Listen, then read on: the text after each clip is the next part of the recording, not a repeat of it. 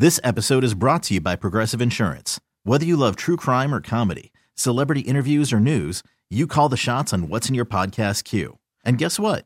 Now you can call them on your auto insurance too with the Name Your Price tool from Progressive. It works just the way it sounds. You tell Progressive how much you want to pay for car insurance, and they'll show you coverage options that fit your budget. Get your quote today at progressive.com to join the over 28 million drivers who trust Progressive. Progressive Casualty Insurance Company and Affiliates. Price and coverage match limited by state law. I'm Sandra, and I'm just the professional your small business was looking for. But you didn't hire me because you didn't use LinkedIn jobs. LinkedIn has professionals you can't find anywhere else, including those who aren't actively looking for a new job but might be open to the perfect role, like me. In a given month, over 70% of LinkedIn users don't visit other leading job sites. So if you're not looking on LinkedIn, you'll miss out on great candidates like Sandra. Start hiring professionals like a professional. Post your free job on LinkedIn.com slash recommend today. It's the amazing Rico Brogna podcast with your host, Evan Roberts. Hey there, everybody. How we doing? Welcome to 2024 and Rico Brogna. Of course, subscribe to the podcast wherever you subscribe to podcasts. I guess you can do that with Apple. You can do that with uh where else do you get podcasts, Pete? Spotify? Do they do podcasts? They do. Yeah, Spotify does podcasts. Also, the Audacy app. You could Oh, also, that's you know, right. Yeah, that's a that's a good one. That's one that I've heard works well. That's a good idea. The Audacy app. You know, the company that pays us money. Yes, download the Rico Brogna wherever you can. Um, this has bothered me for days and days and days. And I touched on this on the last edition of the Rico. But the more I think about it, the more I get worked into a lather, the more I get hot and bothered about it, passionate about it. And we'll do a lot today. We'll respond to a lot of your emails regarding the one hit wonders that the Mets had, as well as greatest season in Mets history. But a couple of thoughts on this offseason as of right now. And this is the one that's really bothering me. And I know I shouldn't be bothered because nothing's happened yet. But for any Met fan who gets upset by this offseason, I, I always ask them casually, I'll ask it to Pete, okay, who should they have gone after that they didn't? And I remember when I asked you this off a few weeks ago, your answer was Sonny Gray. Okay, put a name to it. I understand. Would Sonny Gray have made the Mets rotation better than it is right now? Absolutely. Would he have been worth what he was given by the St. Louis Cardinals? Maybe. It's not a terrible contract. But instead of getting mad at the air and mad at the world that the Mets didn't win the sweepstakes in a sweepstakes they never felt likely to win, who are you mad they didn't get?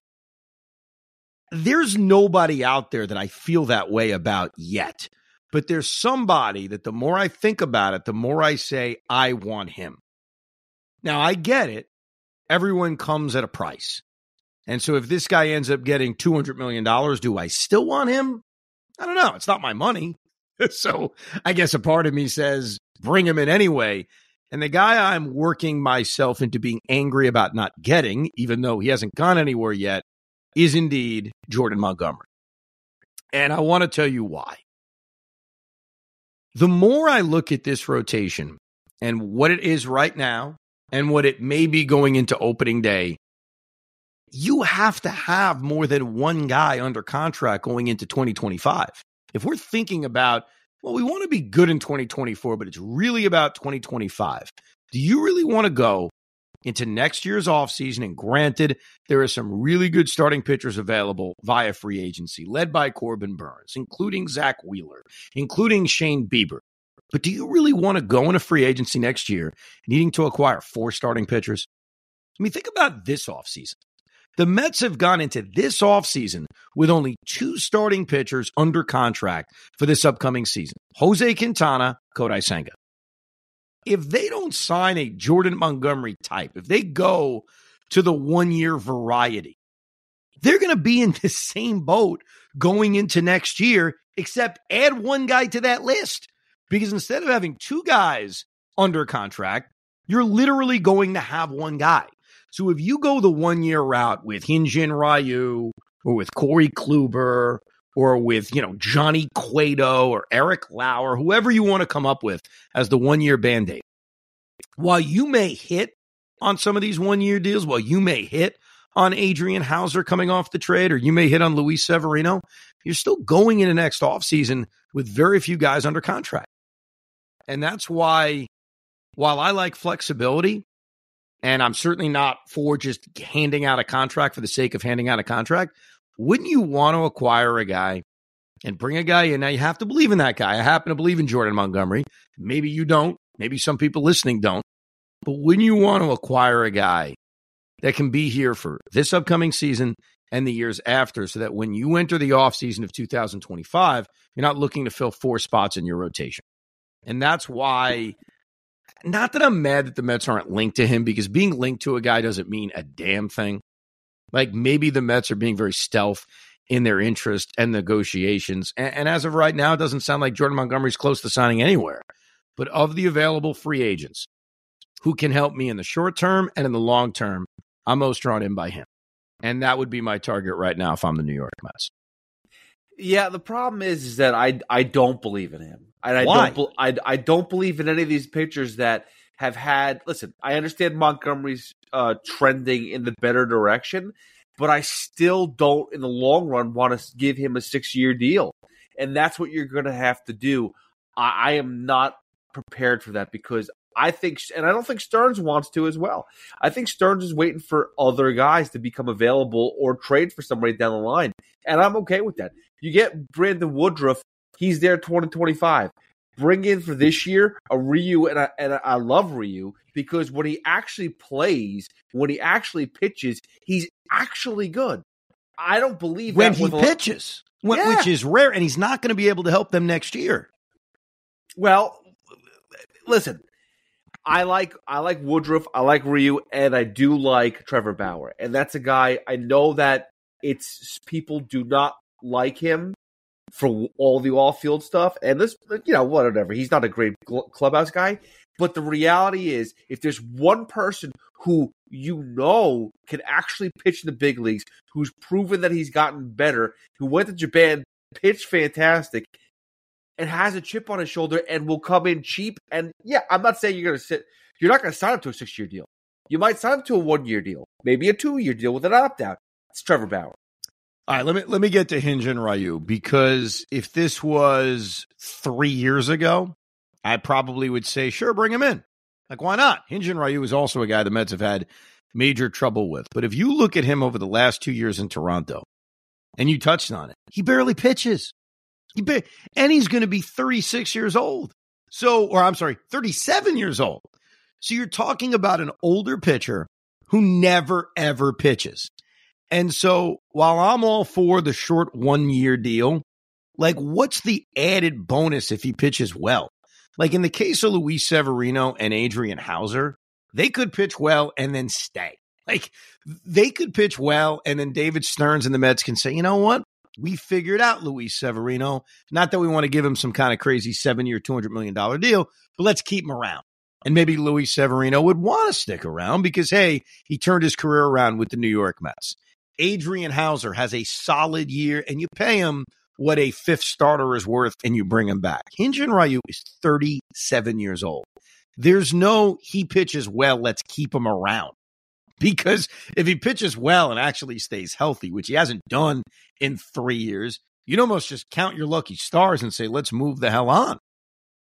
I, I want somebody who, yes, you can help out this season, but also could be a possibility for the future.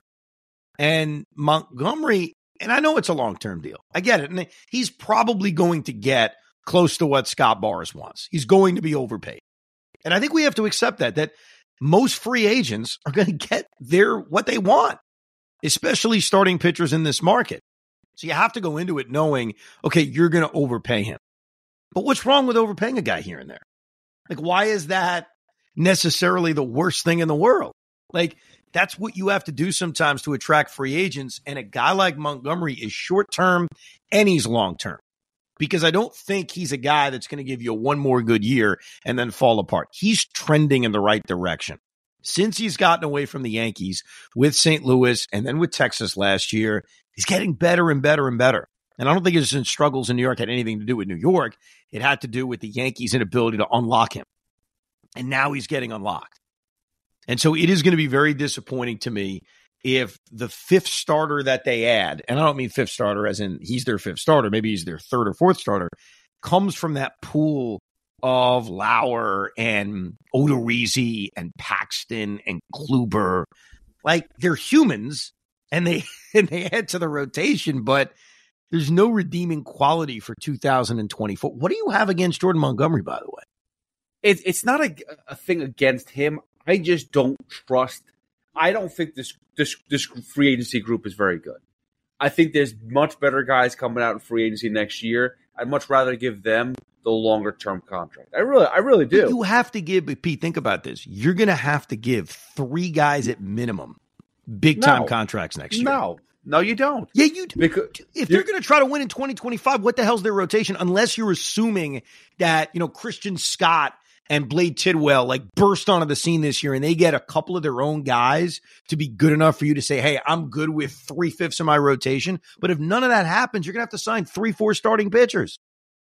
Well, first of all, if you sign Woodruff this year, that that, that already gives you a guy next year. Okay, and again, I know that's a that's a it's, it's caution, but I take that. If you think that Severino's going to do well, and you're thinking like, okay, he's going to earn himself a contract. By the way, Ryu and Severino have pitched about the same amount the past four years. Their ratings are both low. Look at the age I- difference, though, bro. Oh, oh, I, I get that. I get that. But it's still the same. If Severino barely pitches and he doesn't do anything, they're both going to get pushed to the side. It doesn't make a Right. difference. It's more about competing this year and figuring out what you can do for next year. And I trust that Stearns. Listen, if Stearns decides to say Jordan Montgomery's the guy, we're going to go give him six years, 160 million dollars. All right, fine. But I have too many flashbacks of Carlos Rodon. And that's my problem is I see two a guy who had two really good seasons and then got overpaid and is not good. And I have uh, I have a worry that that could be Jordan Montgomery. Yeah, but I think what you're forgetting is that next year, while I like the class too, and we've mentioned some of the frontline names that are available in free agency next year, specifically Zack Wheeler, Corbin Burnes, Shane Bieber, you're going to have to overpay next year.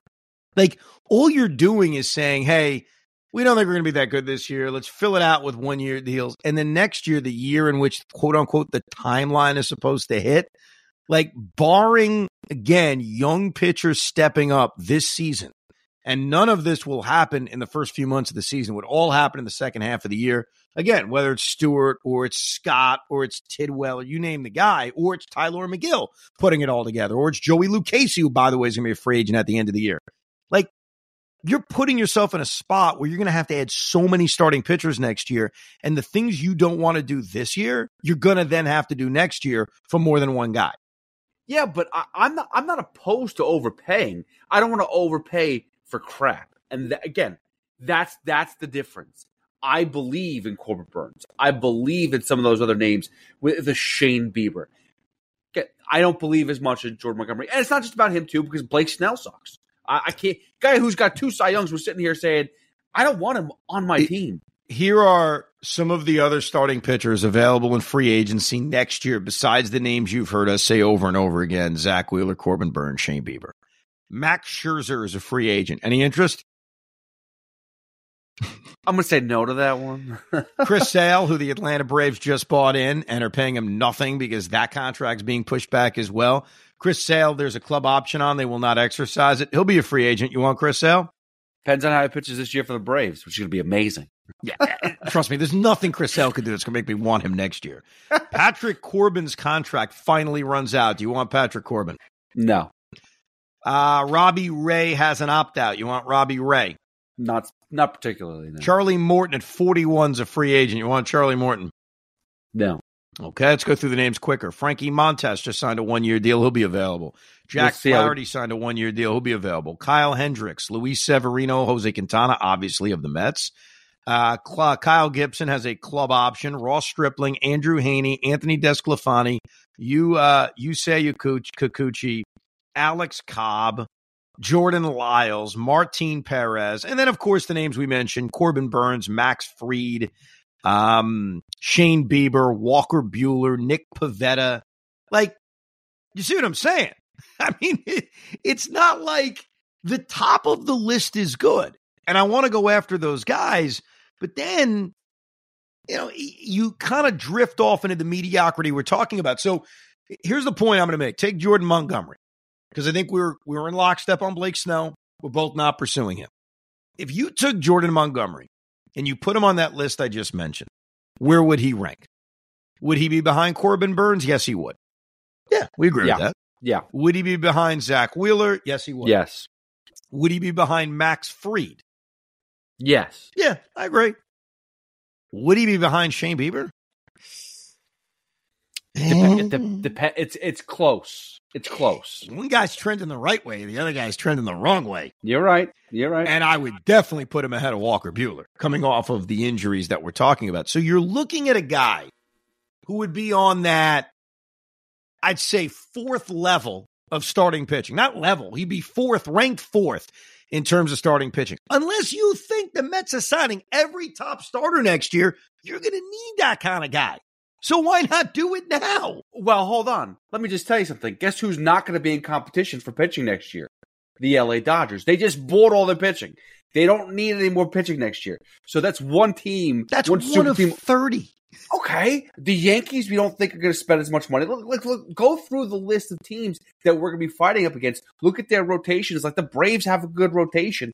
I, I don't think they're going to be stealing guys Okay, the way that the Mets are. But, and I don't want to be ultra negative about this. Let's say there is one guy that steps up over the course of the 2024 season in this rotation where we're like, hey, that guy should be in the rotation, whoever it is. It could be Tylor Megill. It could be Jose Butto. It could be one of the prospects we mentioned. But I think saying more than one is being a little too aggressive. Like the idea that we're going to go into the offseason saying, huh, we got four rotation spots all set. We're good. That's being a little too optimistic. So let's say there's one guy that steps up. And obviously, the younger kids could then battle for a rotation spot. You still are looking to add two or three starting pitchers to your mix. Are they signing the top two starting pitchers in free agency? Oh, by the way, in the same offseason in which hypothetically they're pursuing Juan Soto and hypothetically they're trying to keep Pete Alonso? That, that's where I'm trying to think ahead. That's all I'm doing. Like, I'm thinking, hey, how can I win into 2024? Because I do think the Mets are somewhat trying to do that. And how do I set myself up where I'm looking for less things in 2025? That's why A, extending Pete Alonso right now has a value. And B, adding a starting pitcher who I think we all agreed would be ranked fourth in terms of the best free agent next season. Why not add him now? So at least I go into this season better. And in all likelihood, I go into 2025 thinking, all right, I got three spots in my rotation all set. Fi- final pushback on me. If you tell me that Jordan Montgomery is going to be what, uh, twenty five million dollars a year, maybe maybe thirty, we're thinking Right. you have to spend that now. Yeah. He's still on the books next year for the same amount of money. So what's the difference if you go and pay for and get again? We have to say that we're going to get not say Walker Buehler, but a Max Fried and the Corbin Burnes. if we get them, Because- it's the same amount of money anyway. Because you're getting the guy to help you now. Because I I understand. you're trying to win in 2024 and then, yes, also 2025. We'll see how this plays out. Right now, since the Mets lost out on Yamamoto, they have not been linked to much. One idea that's really, really interesting was the rumor that came out a couple days ago about the Boston Red Sox potentially telling a free agent, hey, we just need to move some money and then we'll be really interested in you. And one of the names being mentioned as a movable contract, and I would absolutely bring this guy in. I'd give up very little to get him. At least I would tell Boston this. I'm not giving you much. Uh, I'd give you a double A prospect who's not in my top 10 is Kenley Jansen. Kenley Jansen makes $16 million in 2024, and then he's off the books as a free agent.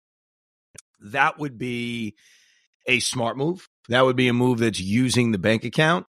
That would be a move that strengthens my bullpen, but not at some absurd level where I'm giving Josh Hader some kind of crazy five year contract. And look, I think Kenley Jansen, who's had a wonderful career, you sit him down and you say, look, we're not guaranteeing that Edwin Diaz is always pitching the ninth inning. We're going to play the matchup game. And obviously, because of Kenley's devastating changeup, which he still throws incredibly well, he gets lefties out. He's always gotten lefties out. He got lefties out last year. So, will there be scenarios where you're pitching the ninth inning? Absolutely. Will there be a lot of scenarios where you're pitching the eighth inning? Yes. Because, quite frankly, at this point in your career, Edwin Diaz is better.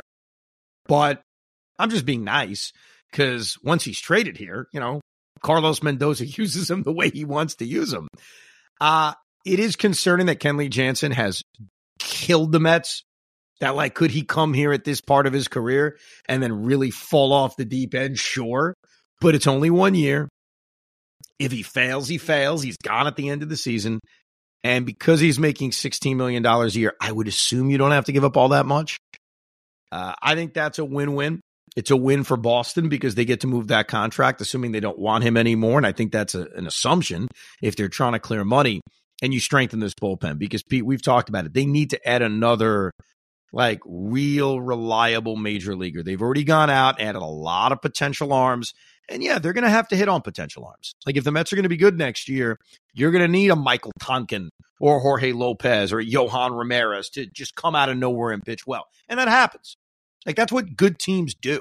That's what the Mets are going to have to do if they're going to surprise people. But right now in their bullpen, they have two guys that I would put under the reliable column Edwin Diaz and Brooks Raley. If you get Ed Kenley Jansen for a mid level prospect on a one year, $16 million deal, let's effing go. Yeah, I'm all about that. And, and again, for relievers, I think that I'm I'm tired of, of going for multiple years with them. I just want to go one one by one. And I think and I this is again, I, am trying to just be this person now. I'm trying to really trust David Stearns and see what I really, I really am. I want to see what he's going to build. I want to see this pitching lab. I want to see what they could do with some of these projects they have. Can they pull something out of their farm system and really make these guys into like flamethrowers or whatever it is? Because last year's bullpen was finesse. It was a lot of finesse. Edwin Diaz was was a was an arm that was missing because he was the only guy that had major velocity, and the Mets didn't have that in the bullpen. You need to have some sort of variation, but flamethrowers is a must. And I want to see what David Stearns can do. Kenley Jansen has enough still in the tank to definitely annoy somebody. That's the sure. the relievers market has not really heated up. So I don't think we gotta have to, we don't have to get nuts about that. It's kind of the same thing with the DH bat. I've been debating how many bats they actually need to add. Uh, JD Martinez and Justin Turner, I don't want to say they're redundant because they're so different, but they are sort of redundant because if you hypothetically sign both guys, you're blocking Brett Baty from having an opportunity to play because JD is going to be a DH. He's not going to play the outfield. And that means Justin Turner has to play third base, which means Brett Baty's blocked. So it's either or in Turner and Martinez. I've gone back and forth on who I prefer. I probably lean a little bit towards Justin Turner because of his ability to play third base, because he's really shown no sign of slowing down. Uh, he has more of a track record of staying healthy over the last few years than JD Martinez. But if you add Justin Turner, do they still need another bat? The answer is probably yeah, because they're going to need a left fielder. I mean, right now, who's their starting left fielder? So they still need to add two bats, a reliable reliever, and a starting pitcher. It's like the offseason hasn't even started, by the way. No, it really, it really hasn't. I mean, listen, uh, obviously they've made a ton of moves, but they've made all low level moves just to build up their depth, and I'm okay with that. I do think, and I think you may have mentioned him, um, but I've been really, I know Gio Urshela was mentioned. I think Tim Anderson really is somebody yeah. that's a project, but they can come in, play second base. You push McNeil to left field, and you now you put you filled out your your your field. Gio Urshela, Gio Urshela's all right. Like he's fine. I think we already know what he is. Tim Anderson is that high reward. Maybe he finds himself from a couple of years ago. Uh, but those are you know decent pieces. Uh, I'd probably prefer Tim Anderson because of the high reward. If he could ever get back to what he was just a couple of years ago, that'd be the big reward. But here we are in early January, and we're just looking around saying, all right, uh, what are we going to do? When are we getting better?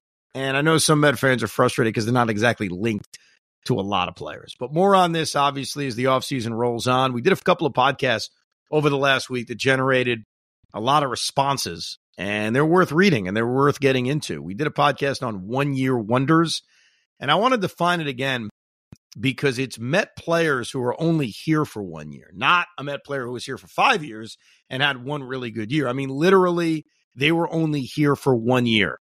And there were a lot of names that we left out. So I, I give it to the Rico audience who did a great job in the emails saying, hey, what about this guy? What about that guy? And while some I'll brush off and say, yeah, he sucks, or yeah, he doesn't count, there were a lot of good ones. So let's get right to it. Zalman Freed writes, Guys, love the podcast. I was thinking of a couple of players that you have may have missed. The obvious one, Justin Verlander from this past season. that is fair. That is fair. I've had some remorse about Verlander over the last couple of weeks. Um, I don't regret the Mets trading him. We'll see what these kids, Ryan Clifford and Drew Gilbert, turn into. But if you remember during the course of those couple of days in between trading Max and trading Justin, I was passionate about not trading Justin Verlander. And my reason for it is exactly the situation we're in now. Exactly. Which was how do you replace both of them? Replacing one of them, okay, no big deal. Replacing both of them was going to be tough. So just imagine this real quick, and I'll get back to Zalman's email. They never make the Justin Verlander trade. Forget about how last year plays out. Who cares? They suck. This season, this offseason, we are looking at the same offseason, except Justin Verlander is in the Met rotation. And right now, you're looking at Verlander, Senga, Quintana, Severino, Houser, and yeah, they missed that on Yamamoto. How much better would we feel about A, this rotation, and B, just going into next year? I don't think there's any doubt we would feel better about this Met team. Now, the trade off is you don't have the two prospects you added, and we'll see what those guys turn into. But the reason I was against the Verlander trade, I think it's very obvious to see now, early January, why. Because it was so difficult to replace multiple starting pitchers. Anyhow, yes, Zalman, Verlander certainly qualifies as a one year wonder. He couldn't even get to the season, but he pitched reasonably well. The other names he mentions Hisanori Takahashi. Hisanori Takahashi, and I don't know why we mentioned him on a previous Rico. Oh, I know why. I think it was a year ago when we were talking about other Japanese imports that the Mets have had. Hisanori Takahashi was like this soft tossing lefty who pitched out of the bullpen and in the rotation, had like a three and a half ERA the one year he was with the Mets in 2010. So, yes, he was a, a solid one year wonder. The other one he mentions is Scott Hairston. Scott Hairston, believe it or not, spent two years here. So he he would not fit. Let me confirm that, by the way, because that's what my memory tells me. Well, he Scott got tra- Hairston. He yes, got traded, he right? two years, so he's out. Eleven and twelve. What was that? He got traded here, right? Was that the, the, initial part of it? Like he didn't sign originally, did he? Or did they I trade him we away? signed him as a free agent as a right-handed bat. Yeah, he was signed as a free agent after he was with the Padres and spent two full years here. And then the Mets Oh. let him go and he left. He had a very good second year here, hit a lot of home runs, was crushing lefties. So unfortunately, Scott Hairston does not fit. But you are right about Hisanori Takahashi and Justin Verlander. Some other names he mentions, uh, guys who had great careers and then came here to die. By the way, that's another podcast. we could do a whole podcast on that It's pretty much everybody. very good players who just came here to die. And his uh, examples are Adrian Gonzalez, good example, Jose Bautista, fair example, Bobby Abreu, and Gary Sheffield. Yeah, I don't think I think you're Bobby wrong about that one. you? Oh, that's right. I forgot. Yeah, we forget about that. Oh, I hate him. Clayton writes, here's a name I forgot. Desi Relaford. That's a good call. Desi Relaford in 2001 hit 302 with an 836 OPS. Yeah, Desi Relaford was not a bad little one year wonder for the New York Mets. Uh, Clayton also mentions Mark Guthrie in 2002. We got him for David Justice. David Justice, who never played for the Mets, Justice for Ventura. And then we flipped him for Mark Guthrie. And then he mentions a name that's also going to be mentioned a lot, and that is Richard Hidalgo. Richard Hidalgo is also mentioned by Brandon, uh, by Craig, by a bunch of guys. Everybody wants to mention Richard Hidalgo. Here's the problem with Richard Hidalgo. He had, I used to call him Dick Hidalgo. Dick Hidalgo. I actually never called him that. I want to make that clear. I never wrote his name in my scorebook as Dick Hidalgo. Okay. I'm thinking about Richard Hidalgo right now. Yeah, I mean, who doesn't want to call him Dick Hidalgo? The guy had one good month. One good month. He tore it up in July for the one year he was here. He Hit 10 home runs, had a 1,000 OPS. He was a freaking beast. The rest of his one year with the Mets was not that good. It, it just wasn't. It's not quite John Buck who had that huge April, but it sort of is. Here are his final numbers 228 batting average, 759 OPS, 21 home runs, 52 RBIs. And that was in 2004, man. That feels like it was yesterday. That was 20 freaking years ago that Richard Hidalgo was on the Mets. But he had this huge month of July in which he had 10 home runs and had an OPS over a thousand. So, not that I'm the judge and the executioner in this whole thing, but I, I'm sorry, that doesn't count. I just can't include that. Eric Doesn't- LC doesn't writes The one year wonder that most comes to mind is Moises Alou, who I remember as a clockwork hit machine for the Mets. Alou was hurt a lot, which forced him to retire. I don't think you included him in the podcast. Per baseball reference, Alou only had 49 at bats in his second year with the Mets, with his last game on June 10th. I believe that makes the cut because he barely played. Contrast that with Lance Johnson, who I don't believe makes the cut. He had 265 at bats in his second year before being traded to the Cubs. I think when I mentioned Lance Johnson, it was an honorable mention. Moises Alou definitely deserves to be an honorable mention because you are right about that. Like he was here for two years, but it wasn't, you know, he didn't really play very much in that second season, mainly because the guy could not stay healthy. It, it was so unfortunate, man, because Moises Alou, and I have to look up where this kind of falls in Met history. Moises Alou, over the course of those two years he was here, played 102 games. He had 377 at bats. So it's not quite a full season, but it's a pretty big sample size. His batting average as a Met was 342. Like that is one of the great, I know it's not a long period of time, but that's one of the great runs you'll ever see. That's the highest batting average in Met history. No, Mo- unfortunately, it doesn't count. It's not enough at bats, but still.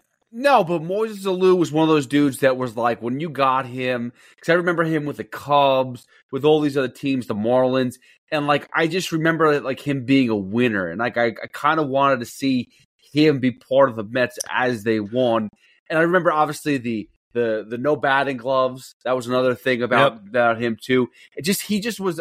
That's why when they said, "Hey, you know, uh, we're gonna get a new manager," his name is um, I'm blanking on his name now because he's Rojas, Luis Rojas, and he's a link to the Alous. I'm like, oh, he's got to be great, right? Remember Moises? Not even close. Yeah. it's unfortunate that Moises couldn't stay healthy. And and look, a part of that's the Mets' own fault. They brought him in when he was 40. So when you have a 40, 41 year old, we Jet fans are learning about that with Aaron Rodgers. You can't expect them to just be healthy. You know, you bring in a guy who's 32 years old, prime of his career, you're like, yeah, I expect you to be healthy. But being upset that Moises Alou was hurt, like you'd be upset, but you almost had to expect it at that age in his career. Hold on. So just really quickly, and I know that we're getting off topic now because we're going back to things we talked about. We're looking to add Justin Turner or JD Martinez as the bat for the, this offseason. We're Yes. going the same route again. I, I, I get it, but you know what? Eyes wide open. I, I get it. There's going to be a risk. Older guys are more risky to get hurt. Okay, you got me. Will Brown brings up a very good point. Evan, I'm surprised you didn't mention the Mike Hampton gift that keeps on giving during this holiday season. As we all know, his leaving ultimately did improve the Mets with the selection of David Wright in the first round of the 2001 MLB draft with the compensatory pick the Mets received as a result of Hampton's exodus. Truly the best one year wonder. That's a great point, Will. That is a good point. When we talked about Mike Hampton as the greatest one hit wonder in the history of the New York Mets, we did leave out that there was a parting gift. It's funny. I don't know why I remember this, but there are certain free agents that you lose that I guess to hold out hope that things are going to be okay. You remember who is taken with that compensatory pick. So in the case of Mike Hampton, it's easy because the guy turned out to be a really good player. But the other free agent I think of that the Mets lost, where I always think about the compensatory pick, was Jose Reyes. Do you know who the Mets selected with Jose Reyes' compensatory pick? I don't know why this one jumps out at me, but again, maybe it was the coping of losing Jose Reyes in free agency. All right. So what, this is year 2012. Yeah, and the guy, by the way, made it to the major leagues. So I am not bringing up someone that didn't get here. Uh, is it's not Conforto, is it? It is not Michael Conforto. No. You Is it a to tell you the pitcher? Is it a pitcher? It is a catcher, and that guy's name is Kevin Plawecki. Oh, great. Kevin Plawecki. So when the Mets drafted Kevin Plawecki, I was like, oh, they could make they could make this thing work out. Larry Klein brings up a great one year wonder that I did not mention. And that's a bad job out of me. That's why the Rico listeners are so damn good. And the person I'm talking about revealed to, I think I was doing the show with Joe at the time. Now I get confused. Who the hell was I doing the show with when we talked to this man? But this man revealed that he always wanted to see what it was like to pitch in New York, in LA, in San Francisco, and in Chicago. He never got the chance to do Chicago. Pitched in LA, which is where he was known, pitched in San Francisco, and pitched that one year with the New York Mets and had a really, I mean, good, maybe too strong, but he went out there and made 32 starts and was a crafty veteran for the 1999 New York Mets, and that's Orel Hershiser. Orel Hershiser, one year with the Mets, 13 and 12, 4.58 ERA, 179 innings. For some of our older listeners, and not that much older than us, but like a few years older, you remember Orel Hershiser as like the devil, as a guy you hated from his days with the LA Dodgers, specifically with his domination in 1988. And there he was 11 years later as the wildly veteran for Bobby Valentine, who I'm still convinced was scuffing the ball every five seconds. Think about it. Orel was like touching his hat. He was touching his ass. He was touching everything. And all of a sudden, that ball would dance. So I've got no proof to back it up. But I, I was always under the illusion that Orel Hershiser was, you know, cheating a little bit. Just a little bit. Just a little bit. Nothing wrong with that. It happens. It happens. All right. A couple of guys wrote this one year wonder. Don King was one of them and that is, and Luan Hassani was another. So I want to give proper credit to everyone who brought this guy up, and that's Chris Bassitt. Chris Bassitt had a very good one year for the New York Mets in 2022. 15 and 9, 3.42 ERA through 181 innings. I think the problem, unfortunately, for Chris Bassitt, and this will be the way we remember him, we will remember him for the way it ended. We'll remember him for the comments about us as fans and pitching in New York City. But more than that, we'll remember for what happened in Atlanta against the Braves and certainly what happened in the game three winner take all against the San Diego Padres. Is that necessarily fair? Not really. Because he had a very good year. I remember we would talk about it on the Rico. He was their most reliable starting pitcher. And all of a sudden, he's not there anymore when they needed him the most. So we definitely appreciate it on the one year wonders. Now, the other pod we were talking about was our favorite seasons in Met history. A couple of comments about that. Let's go to Tim S. Tim writes, I don't know. I know it doesn't exactly compare to 2006 or 2015. Would have loved to hear some mention of the 2019 season. So many guys outperformed expectations or had incredible individual seasons. JD Davis, Michael Conforto, Amed Rosario, Jeff McNeil, Seth Lugo, Pete Alonso, Jacob DeGrom. There were also so many magical moments. Todd Frazier and Luis Guillorme in the Nat series in August, JD's walk-off, Dom's walk-off to end the year. Maybe I'm biased because it was our first exciting season in a few years, or because I was at quite a those ga- quite a few of those games. But I'm convinced that if we turned things around a week or two earlier, that we could have made a serious run in October. If you read this on the pod, give a shout out to my buddy Jesse, who introduced me to the Rico in the first place. Love the pod. Best of all, best of luck to you and Pete in the new year. Thank you, Tim. Thank you, Jesse.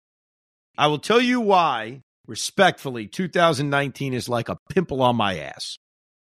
Well, I don't like 2019. Now, I respect you love it. That's the beauty of a podcast of what was your favorite season. You can love what I hate. I'll tell you why I hate 2019. Pete, let's play a game. Say, Evan, what do you think of when you think of 2019? Evan, let me ask you a question. Yeah. What really sticks out to you when I say the Mets in 2019? brutal losses. so many of them. So many of them. Edwin Diaz in Los Angeles. The drop pop up in San Francisco. The freaking Kurt Suzuki game against the Nationals in September. You know, the same Nationals team that was a wild card team, won a wild card game, and by the way, won the whole freaking thing. Like, that season, and I get what Tim is saying. Oh, there was so many great moments. There was so many exciting things. You're not wrong. There were some exciting things, but you know what outweighed the exciting things? All the kicking the ball losses. 2019 was chock full of awful losses. Like there were a lot of seasons that kind of mixed together. Like, yeah, you almost don't forget a lot, or you don't remember a lot, I should say. 2019 is a year I'm convinced, like 15 years from now, I'm going to remember. And you're going to say it, and I'm going to say, yeah, Edwin Diaz sucking in LA. Like it's just going to jump out at me because they did have a lot of those. You're going to have a lot of Jesse Winker Ugh. nightmares. Ugh. God, there's so many of them. But and it, can I, let me just say something though. First of all, when we have bad seasons, by the way, we usually have bad seasons. It doesn't just go like, oh, you know, it was a waste Yes. of a season. We, we usually have brutal losses after brutal losses after brutal losses, and it, they are just they're daggers. It's never just uh, you know what, the season was a wash, whatever. That's what made that season so unique. You're right. Like, just think about in our lifetime how many times the Mets have been over 500. That's it. Just over 500, right? So think about this. Uh, let's start this kind of run after the Valentine era. So under 500 in 02, under 500 in 03, under 500 in 04, a little over 500 in 05, but they collapsed in September. Great year in 06 over 500 in 07 and 08, but they collapsed both seasons, right? Under 509, under 510, under 511, under 512, under 513, under 514. Get to the World Series in 15. Get to the wild card game in 16. Under 517, under 518, 19, like the odd year of being good, but not good enough. Under 520, under 521 collapse, 100 wins in 2022, under 523. So when you think about it, we're either under 500 and sucking or above 500 and something as big is happening. Like we're going to the World Series or we're collapsing. Like there's no in between. There's there's no, you know, Yankee like, ah, it was a quiet 85 win season. Like we don't have those things. It's weird. No, and that's what makes our fan base so I don't want to say impulsive, but like anxious every year. Like that's what makes us really great. Someone was talking to me about this. Like they were talking about the podcast today, and they were literally saying, We're not really sure. Is it Evan that's just really amazing, or the Mets fans that are just diehard? And it really is. The Mets fan is so locked into every single game, every single season because every game is impactful. It, it, it doesn't make a difference how good or bad a We're year is. sick. We're sick Fs, as they say. Mosh writes, the greatest Mets season. I absolutely agree putting the 97 season in the top five. They came out of nowhere after six straight losing seasons. And what made it even better, if you remember, they started that season like three and 10 before they got hot in May. I'll tell you what I remember about that, Moshe. 1997, the Mets began the season on the road. This was the only year Major League Baseball tried what I'm about to describe. They tried a warm weather schedule to start the season. So if you were in a cold weather climate, you would play on the road. You would not play at home. So the New York Mets and the New York Yankees, two cold weather climate teams without a dome, started on the West Coast. And they started on the West Coast for a long, long time. And I remember hating it. Like the first game of the year was against the Padres opening day. The new look bullpen completely imploded. Rickey Henderson danced around hitting a home run off of uh, Toby Borland or Ricardo Jordan, one of those two uh, clowns. And the Mets lost the first game against San Diego, and they actually began their season. I'm going to say three and six. I don't have it in front of me, but it was like three and six. They then come home to start the year. This is so vivid in my mind. I can't remember if this game made the cut in my book that's coming out. April 3rd, by the way. It's called My Mets Bible, April 3rd. You can actually pre order it on Amazon now. I'm not even kidding you. If you go to Amazon and search Evan Roberts, there's a couple of uh, books about this Welsh guy named Evan Roberts. And then when you get to the fourth book, you'll actually see My Mets Bible. It exists. And I forgot if I took this game off because in this book, I publish 81 games my most memorable 81 games that I scored in Mets history. A lot of wins, a lot of losses, all mixed in. And I think this one was on the cut. And that was opening day 1997, the home opener, because they started all these games on the road. They didn't open on a Friday. They said, no, no, no, the Yankees open on a Friday. We don't want to be embarrassed by the defending world champions. So they had Thursday and Friday off. They were scheduled to open on a Saturday, and Saturday got rained out. So they opened the season with a doubleheader on Sunday against the San Francisco Giants, in which there was nobody in the building because it wasn't even really opening day. We got screwed out of an opening day in 1997. And I don't even remember what happens in the doubleheader, but you're right, Mosh. We got off to a bad start. We sucked. And then obviously they turned the season around and sort of got into the playoff race. So I agree with you. Oh, this this one's gonna piss you off, Pete. I'm telling you right now. Clayton's email, you're not gonna like. What? What is that? Why? I want to point out two. This episode is brought to you by Progressive Insurance. Whether you love true crime or comedy, celebrity interviews or news, you call the shots on what's in your podcast queue. And guess what? Now you can call them on your auto insurance too with the Name Your Price tool from Progressive. It works just the way it sounds. You tell Progressive how much you want to pay for car insurance, and they'll show you coverage options that fit your budget. Get your quote today at progressive.com to join the over 28 million drivers who trust Progressive. Progressive Casualty Insurance Company and Affiliates. Price and coverage match limited by state law. Hiring for your small business? If you're not looking for professionals on LinkedIn, you're looking in the wrong place. That's like looking for your car keys in a fish tank. LinkedIn helps you hire professionals you can't find anywhere else, even those who aren't actively searching for a new job but might be open to the perfect role. In a given month, over 70% of LinkedIn users don't even visit other leading job sites. So start looking in the right place. With LinkedIn, you can hire professionals like a professional. Post your free job on linkedin.com slash recommend today. T-Mobile has invested billions to light up America's largest 5G network from big cities to small towns, including right here in yours. And great coverage is just the beginning. Right now, families and small businesses can save up to 20% versus AT&T and Verizon when they switch. Visit your local T-Mobile store today.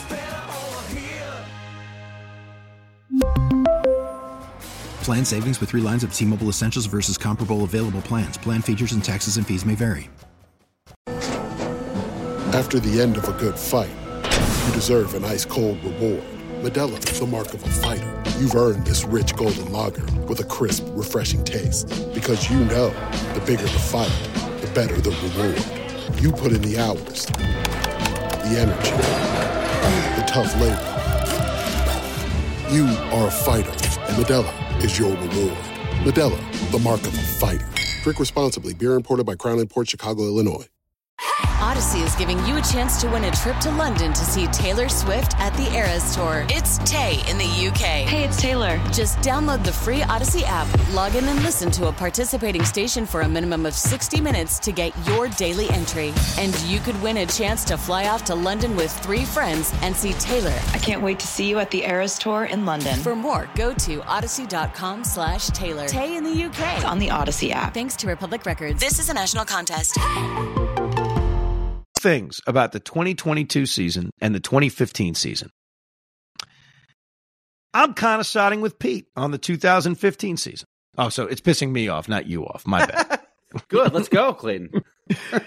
that season wasn't great until August. Those last two months were about as fun as it got, but let's not forget the team was no hit twice that season. One by Chris freaking Heston and the other by Max Scherzer. There was a lot of painful moments in 2015, even though it ended up being great. I was also I I also think at the sting as the sting of 2022 wears off in the coming years, you're going to feel a little differently about that season. I agree with a lot of what you said, and I hated the fact that they couldn't win a damn game in Atlanta, but there were a ton of fun moments that season that helped make it special. The win against the Cardinals at Busch Stadium when they put up like five runs in the ninth inning. They had a similar win against the Phillies later in the season, the no hitter, all that there were countless wins that were a bunch of fun. Remember Nimmo's catch against the wall against the Dodgers? How great was that? The trumpets with Diaz. I mean, it was a fun, fun season that ended horribly. While it may not top 2006 for you, I think eventually you'll feel differently about 2022 once the sting wears off a bit. By the way, here's the problem with me ever liking 2022. You know what would make me like 2022? That's not good. If we suck for the next 10 years. If Ugh. we're bad for a long period of time, yeah, I may wistfully look back at the year we won 100 games and say that was fun. But if this team is back in the postseason in 24 or 25 and 26, I don't know, man. It's going to be very tough to imagine thinking of the 2020 2022 season in some kind of positive way. Pete Gargano writes the case for 2019. Big fan of the podcast. You guys are keeping Mets talk alive in this lackluster offseason so far. I like I feel like the 2019 season was one of my favorites, and I'm surprised it wasn't mentioned. How about that? Another 2019 mention. Aside from Edwin This makes me laugh. Aside from Edwin Diaz imploding at every closing opportunity, I feel like there was a lot of excitement that season. The Pete Alonso chase for the rookie home run record was thrilling. Jacob DeGrom asserted himself as the best pitcher on the planet. Jeff McNeil also established himself as a true contender for the batting crown as well. Seth Lugo emerged as one of the most dominant relievers in baseball. There were a number of memorable wins, including Conforto's walk-off double against the Nats in August when it seemed like there was a chance they could get to the playoffs, as well as Dom's walk-off pinch hit home run in the final game of the season after he had missed months of the year due to injury. I just feel like this seemed to be the beginning of a budding core, and that was new and exciting when compared to the two prior years. I can't get over the losses. I mean, think about what Pete said. Outside of Edwin Diaz blowing every imaginable opportunity, I can't, I can't just move on from that. It's That's a, a tough it's, a- one. it's official. The Mets fans love pain. That's what. that is true. And finally, this is an email that's very, very fresh. It was sent within an hour of us doing this podcast and has everything to do with my beard. I have not cut my beard. I have not cut any of my hair, as I declared about a month and a half ago, out of loyalty to Pete Alonso. I will not shave until Pete Alonso is extended. And as Pete Hoffman will describe, and maybe you've gotten a chance to see it on SNY, uh, my beard is getting very thick. Is that a way? Is that a way to describe it, Pete? It's a, and I got to be honest, it's it's gorgeous. It really is. Like, I. I love that beard. Don't I, I? I this is you should be very proud of this. Well, Frank V disagrees. Frank writes in the subject line, why you need to shave your beard and cut your hair. Your poor wife. I'm kidding mostly, but I do think what you and a lot of others need to realize is that the Mets are not extending Pete Alonso this offseason. And I'm perfectly fine with it. Your argument of one less thing to do next year is borderline lazy. A good front office should be able to chew gum and walk at the same time. Why not extend him? It's really simple. Make him play for a contract in 2024. It's clear that the Mets are going to add a game changing bat to the. I'm sorry. It's clear the Mets are not going to add a game changing bat to the lineup this year. Maybe at best a solid DH, but not someone that boasts the offense to tops in the league. But you know what you can, but you know what can do that? A historic season from a power hitting player set to get his generational wealth. The Pete Alonso playing for the 2024 is worth 12 more home runs, 25 more RBIs, 50 more slugging points, and the one who's just locked up security for himself and his family forever. End of story. Don't extend Pete. Stearns won't. Cohen won't. They're aligned. Make him play and offer him the biggest deal next year. The Mets hold all the cards. Pete practically begging to stay a Met forever. And if the Mets offer him more money than anyone else next year and he walks, he looks like a complete tool. Boras is probably telling him to keep his trap shut and avoid Ranger games. Paranoia that he'll walk because of hurt feelings and things that have happened in Mets history decades ago are irrelevant to what's happening in reality today. Yes, that is a shot at every argument your old partner ever makes about why things happen. Bro, remember what happened 40 years ago with this franchise? Oh, the pain. Stop it, Joe. You sound ridiculous yelling at the same cloud every Saturday morning. Wow, Frank managed to take shots at me and Joe in the same email. All right, a lot to address here. Yeah, you can walk and chew gum at the same time, of course. But next off season, if Pete Alonso is a free agent, there will be teams bidding on him. Yeah, the Mets could simply just offer him the most money. They could offer Juan Soto the most money. They could offer Shane Bieber the most money. I do think it makes things easier to not have six free agents you need to sign. Because I do want them to target Juan Soto. Like this lineup, this core, the Mets have a good core. Do they have a great core? No, they have a good core. They have a core of good players. Francisco Lindor is a really good player. Pete Alonso, very good. Brandon Nimmo, good. Jeff McNeil, up and down good.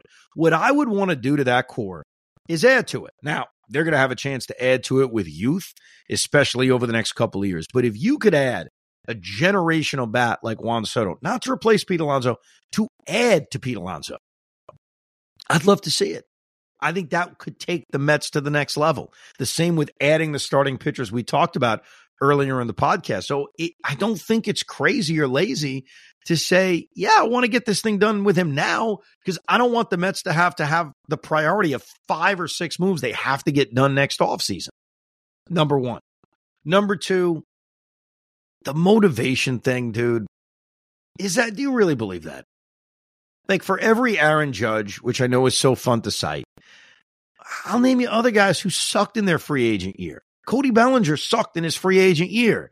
Then he signed a one year deal with the Cubs and was great in his free agent year. Do you think he was not motivated in his last year in LA, but he was motivated in the one year he had in Chicago? So I, I just, I think we oversimplify that.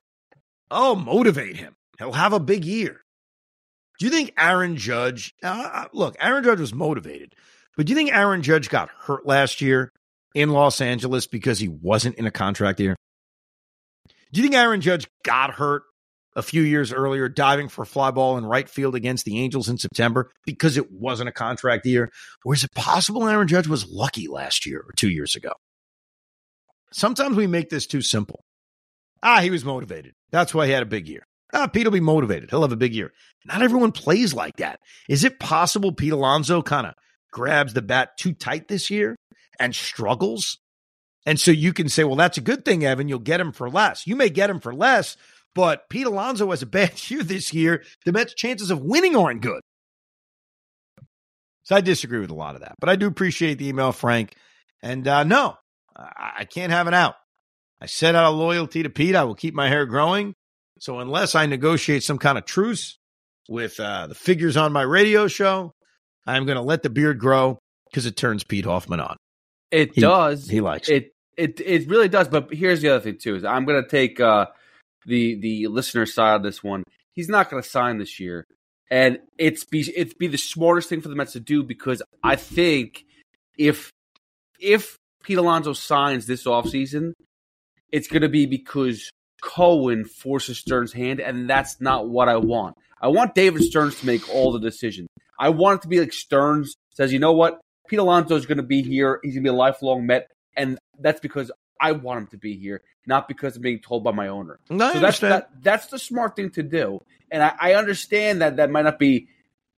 It's a it's a tough pill to swallow because you're right. His price is going to skyrocket next year because he's going to have a good season. He's going to do the same thing he does every year: forty home runs, hundred plus RBIs. He's going to bat better than two twenty five, and he's going to play a better defense at first base than we've ever seen.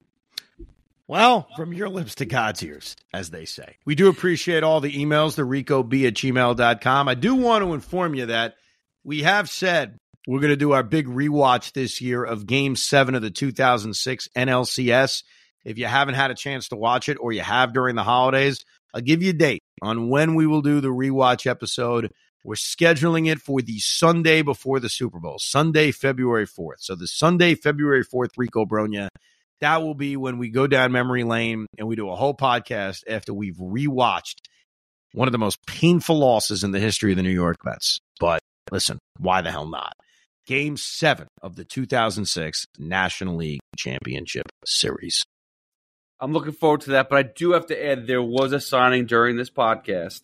Um, I'm not sure if you noticed this at all, but a Korean right hander Woo Suk Go was signed by the Padres. He's going to be their closer, most likely. Yes. I did see that. I wrote his name down earlier in the offseason as I know, there's just so many jokes, right? Uh, as a potential bullpen target. Uh, the Mets were never linked to him.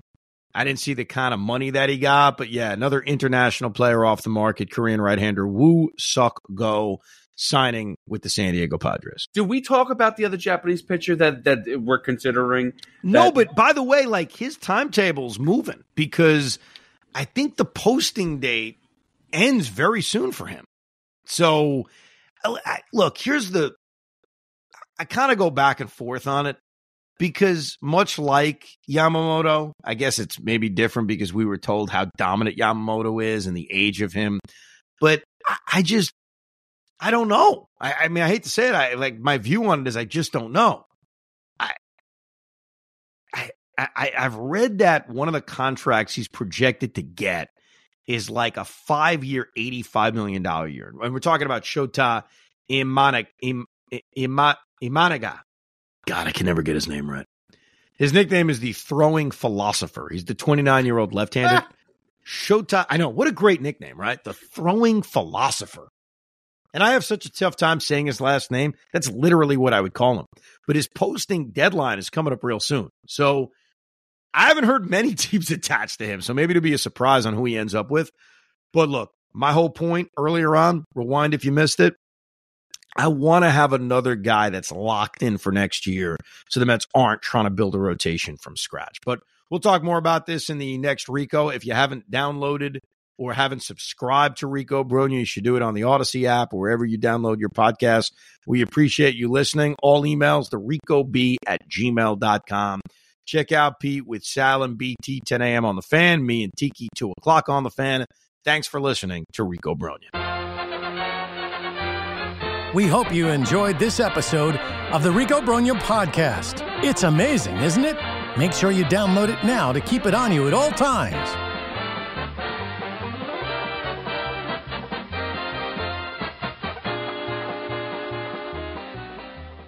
This episode is brought to you by Progressive Insurance. Whether you love true crime or comedy, celebrity interviews or news, you call the shots on what's in your podcast queue. And guess what? Now you can call them on your auto insurance too with the Name Your Price tool from Progressive.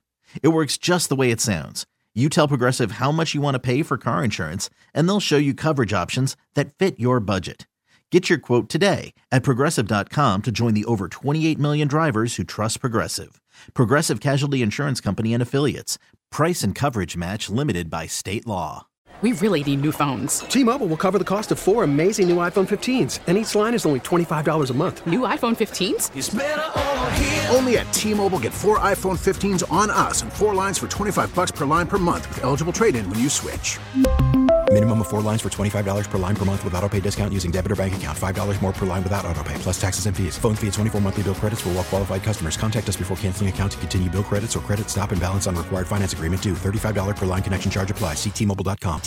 Audacy is giving you a chance to win a trip to London to see Taylor Swift at the Eras Tour. It's Tay in the UK. Hey, it's Taylor. Just download the free Audacy app, log in and listen to a participating station for a minimum of 60 minutes to get your daily entry. And you could win a chance to fly off to London with three friends and see Taylor. I can't wait to see you at the Eras Tour in London. For more, go to audacy.com slash Taylor. Tay in the UK. on the Audacy app. Thanks to Republic Records. This is a national contest.